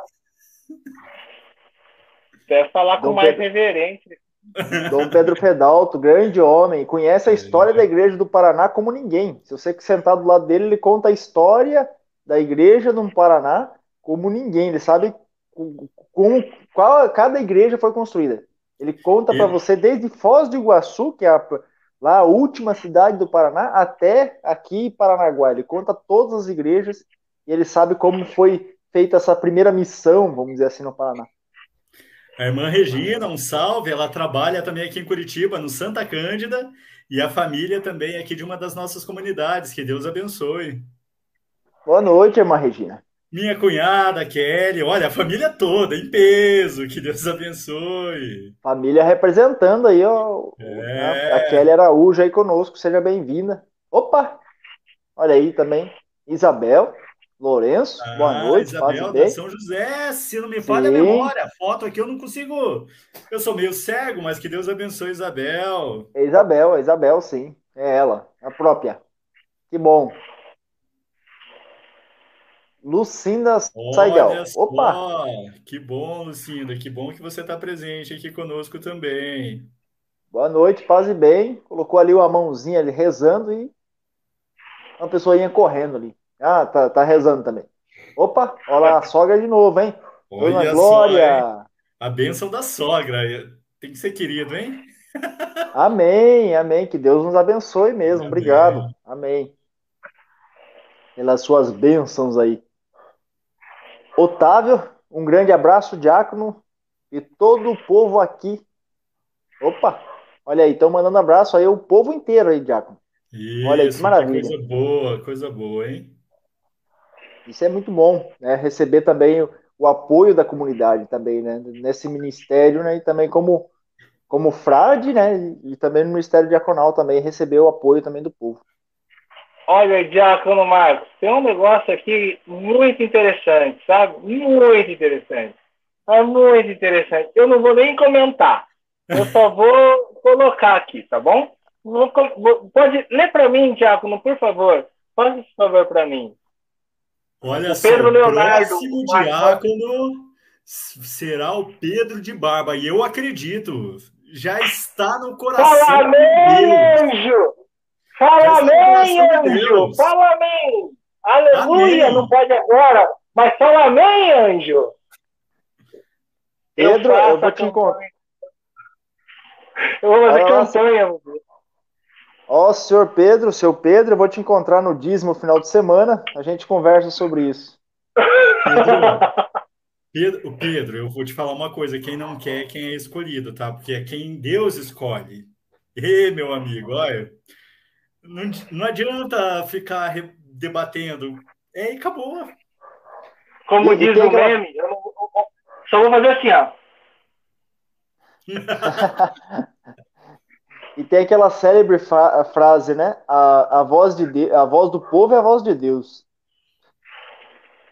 Não tem como fugir né, dessa situação. Ó, já tem filosofia, já tem teologia, catequese, Olha não aí, falar nada. Eu falei que eu ia comentar, já tô comentando.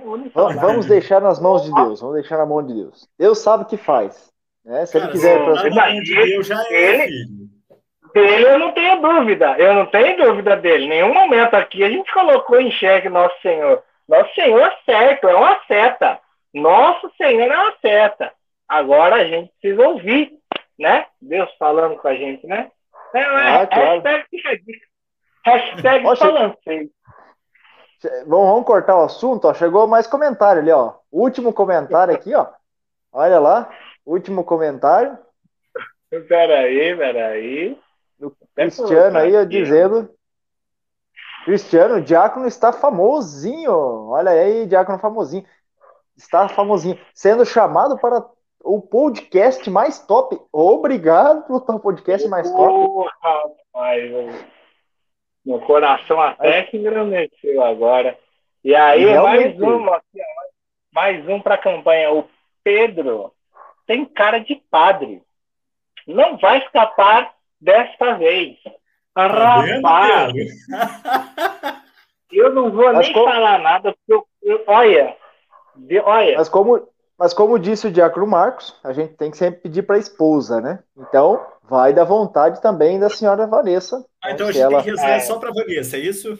Isso. Cuidado, você acabou de ouvir a história do rapaz aí. Ele confiou nessa coisa. É, e a mulher vai falar, não, não vou nem me preocupar. Olha o que, que deu Vanessa, aí, ó. A Vanessa tá escutando é. aqui, ela tá na cozinha aqui, ela tá me escutando aí. É, logo, logo ela entra na live e faz um comentário aí. Nós os convidaremos para um café e a Karina vai explicar como funciona. A Vanessa vai falar assim: Pedro, você entra amanhã. Fica tranquilo. Mas uma coisa que eu, até naquele momento eu gostaria de, eu tinha bem na minha cabeça de comentar e eu achei muito interessante. Às vezes quando a gente vê o diácono permanente e a gente acha que a vocação é somente dele. Mas ouvindo o diácono Marcos, é interessante perceber que a vocação não é só dele, né? Ou só do povo de Deus que ele é convidado a assumir mas é a vocação da família, porque a família se envolve. É a vocação de diácono, a esposa se torna diácono, a, os filhos se tornam diácono, a família se torna é, diácono no sentido mais próprio uhum. do que é o serviço, o servir. Então, não é um ministério diferente do segundo grau da ordem, que é um ministério é, do padre em específico, sacerdotal do padre, que envolve ele com o povo de Deus, o primeiro grau, o diaconato, envolve a família dele com a grande família que é a comunidade. Então, eu e ouvindo, eu falei, cara, olha que, que massa, velho. É, é, é, realmente, quando bem vivido, é exatamente isso. Não é a vocação, não é só o diácono, é a família do diácono que se torna servidora da comunidade. Então, isso é muito maneiro, cara.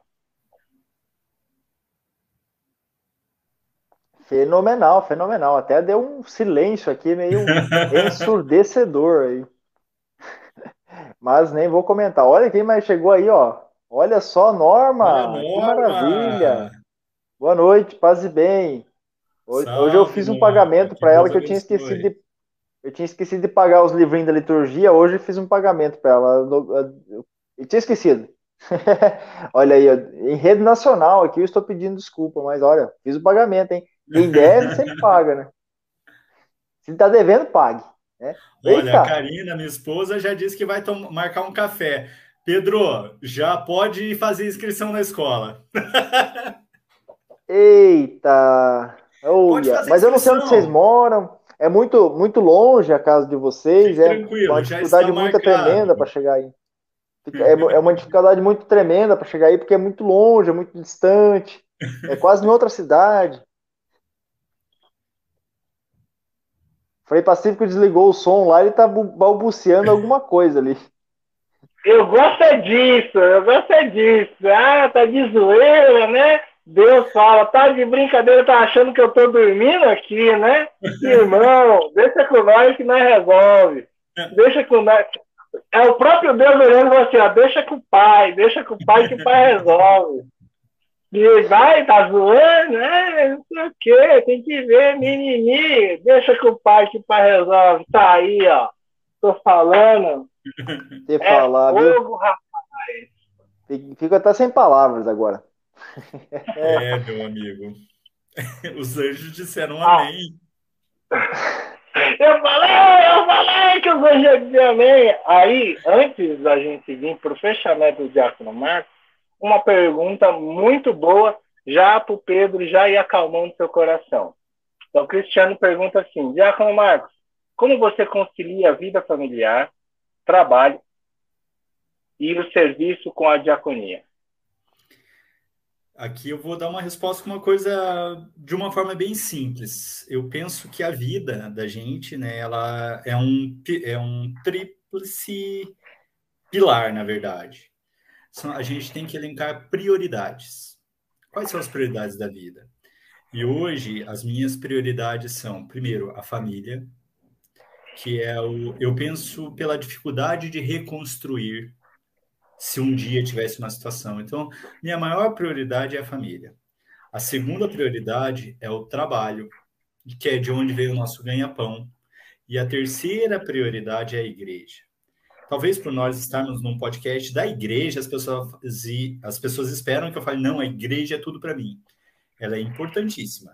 E aqui dentro desses pilares, gente, Deus é Deus não é prioridade, Deus é tudo tudo para mim, tudo, tudo.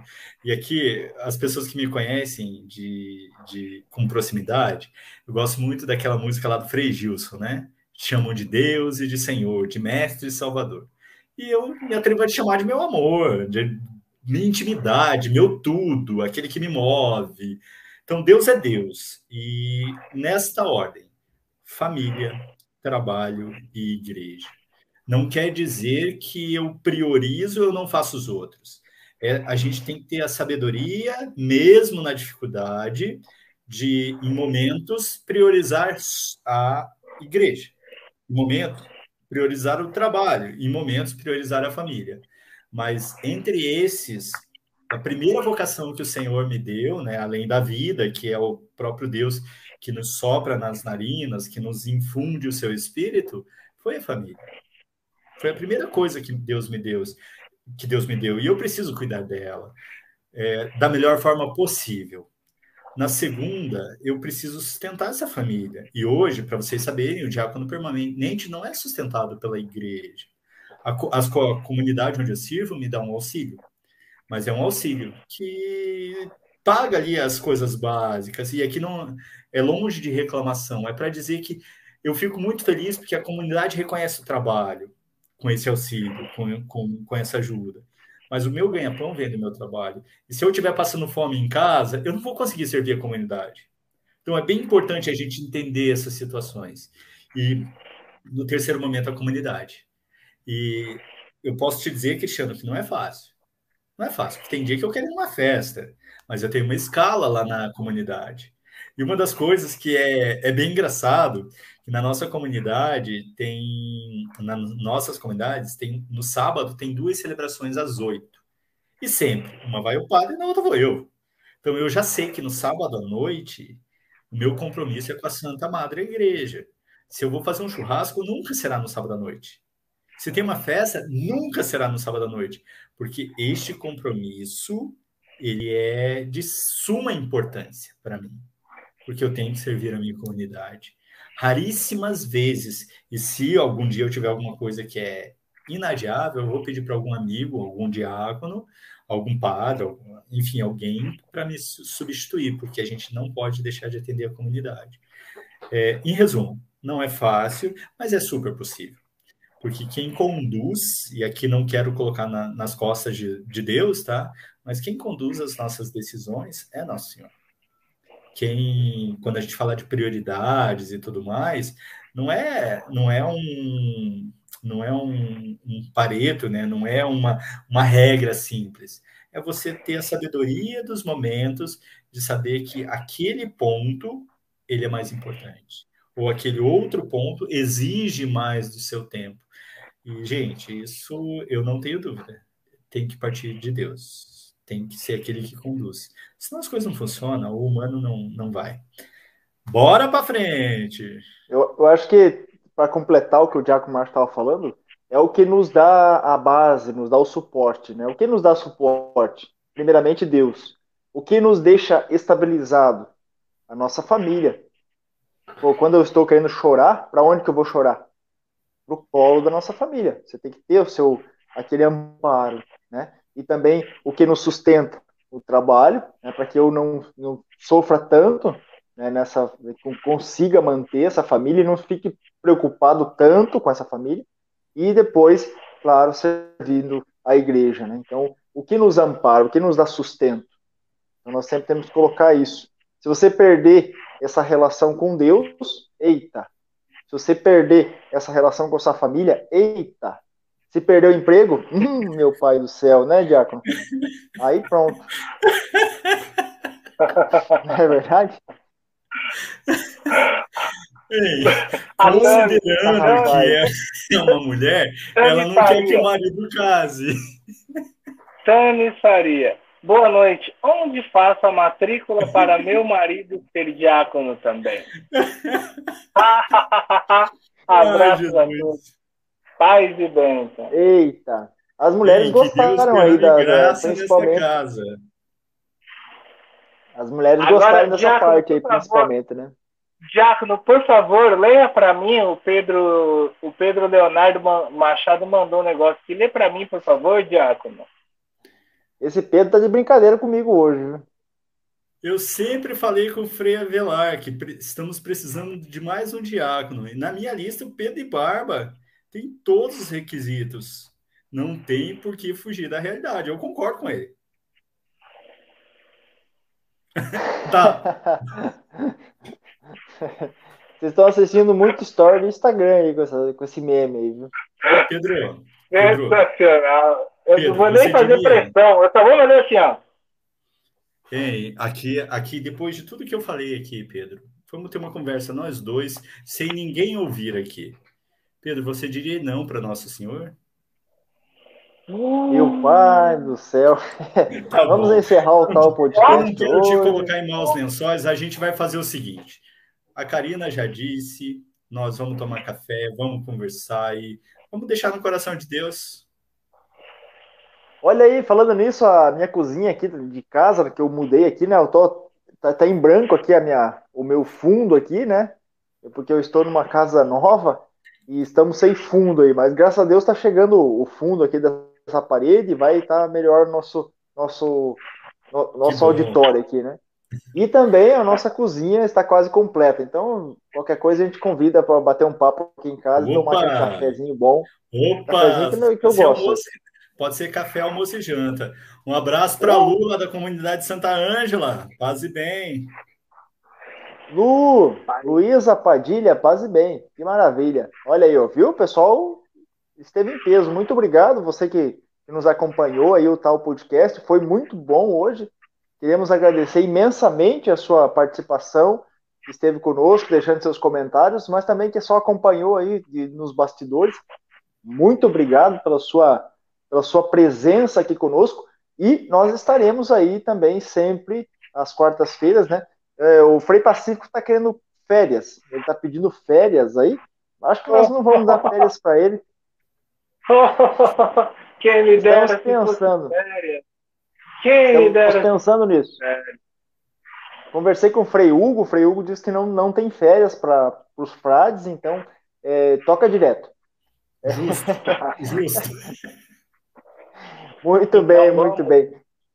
Vamos lá, Diácono, por favor, deixe para nós umas palavras de incentivo e motivação para que nós possamos continuar aí na caminhada e, por favor, depois a bênção final para que nós, alimentados por essas palavras que são vindas do Evangelho, com certeza, nós possamos continuar a grande missão vocacional que o Senhor confiou a cada um de nós. Acho que. Acho não, tenho certeza a grande mensagem, o grande foco de nossas vidas, nós temos que fazer igualzinho a Pedro. nós temos que ter os olhos diretos nos olhos de nosso Senhor. Porque quando nós olhamos Deus, né, nós não afundamos, quando nós nos entregamos, né, diretamente a nosso Senhor, ele nos sustenta, ele é aquele que nos pega pela mão, ele é aquele que derrama sobre nós o seu espírito, o seu amor, ele é aquele que nos move. Isso é o que eu gostaria de deixar de mensagem para cada um, para que realmente cada um de vocês pudessem fazer uma experiência de Deus. E experiência de Deus não precisa ser um retiro, não precisa ser um grande momento de oração, talvez seja copiando a Virgem do Silêncio, é fazer um instante de silêncio profundo e permitir que Nosso Senhor fale aos nossos corações. Permitir que Ele toque, como disse há pouco, Ele tocou o coração de Paulo. Imagina o nosso. Ele fez grandes coisas em Pedro, que o negou várias vezes. Imagina o que ele pode fazer em nossas vidas. E a grande mensagem para cada um de nós é que nós temos que exalar o cheiro do céu. Nós temos que ser sinal de Deus aqui na terra quando as pessoas olharem para nós, não, no, não só para o nosso jeito de se portar, para o nosso jeito de vestir, pelas nossas palavras, mas pelas coisas simples que fazemos, as pessoas precisam acreditar, as, as pessoas precisam se apaixonar por nosso Senhor. Gostaria de seguir então agora para a bênção. Se for possível, aqueles que estão nos ouvindo, que fechassem os olhos. Gosto muito que nos momentos de oração nós, fechamos os nossos olhos porque nós não nos preocupamos com as coisas que temos à volta, mas sim nos permitimos que Deus nos toque. E pedindo ao nosso Deus de amor, ao nosso Deus de bondade, que toque o coração de cada um de nós, que dê força e que nesta noite nós possamos já sentir um pouquinho deste amor. O que eu acredito que eu só posso ofertar para o outro aquilo que tenho se me sinto amado, se me sinto perdoado, se me sinto querido, se me sinto na amizade de nosso Senhor, com certeza eu conseguirei ofertar isso às demais pessoas. Com certeza eu conseguirei ofertar este mesmo amor que toca o coração. O grande exemplo que nós temos, Francisco de Assis, homem tocado por Deus, homem que viveu o evangelho na sua maior profundidade e na sua realidade. E que cada um de nós possamos viver o Evangelho na profundidade e na nossa realidade, onde nós vivemos, nas nossas comunidades. Vamos pedir também a Maria, a nossa mãe, aquela que cuida de nós, que ela sempre esteja presente. E por isso eu te convido a rezar comigo. Ave Maria, cheia de graça, o Senhor é convosco. Bendita sois vós entre as mulheres, e bendito é o fruto do vosso ventre, Jesus. Santa Maria, Mãe de Deus, rogai por nós, pecadores, agora e na hora de nossa morte. Amém. Que possa descer sobre cada um de vocês, pela intercessão de São Francisco de Assis, a bênção do Deus Todo-Poderoso, Pai, Filho e Espírito Santo. Amém.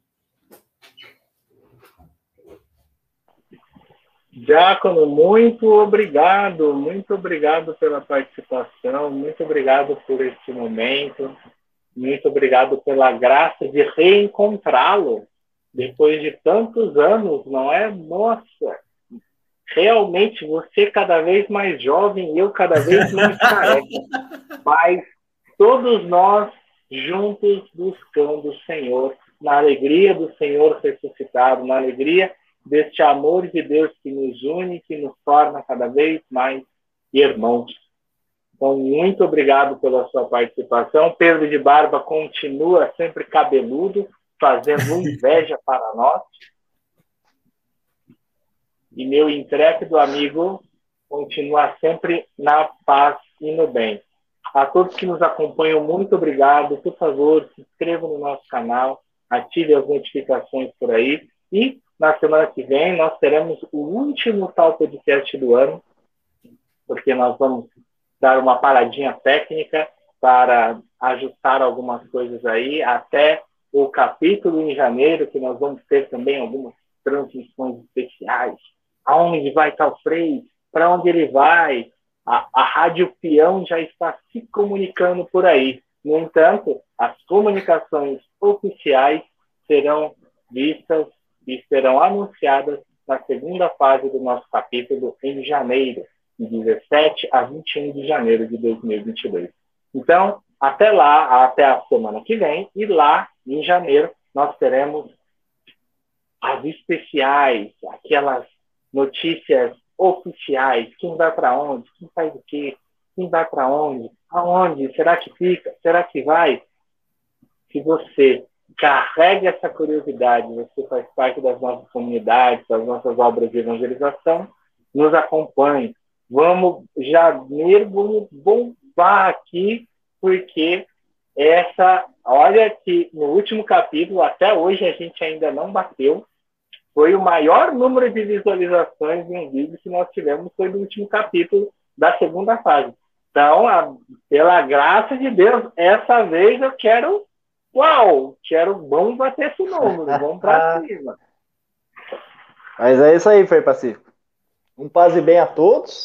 Obrigado, Diácono Marcos, pela sua presença obrigado. ilustríssima, a ilustre presença aqui no nosso meio. E obrigado por aceitar o convite aí, todo especial para participar do nosso Tal Podcast. Eu sei que nós somos simples, o nosso Tal Podcast é simples, para acolher uma pessoa tão é, grandiosa como, como essa pessoa.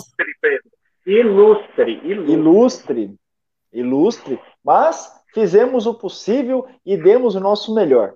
Né? Então, muito obrigado pela sua ilustríssima presença. Frei Pacífico, Obrigado pela sua também presença sempre conosco, sempre nos alegrando aí com as suas piadas ilustríssimas. que maravilha. Estamos juntos, meu irmão. Paz e bem.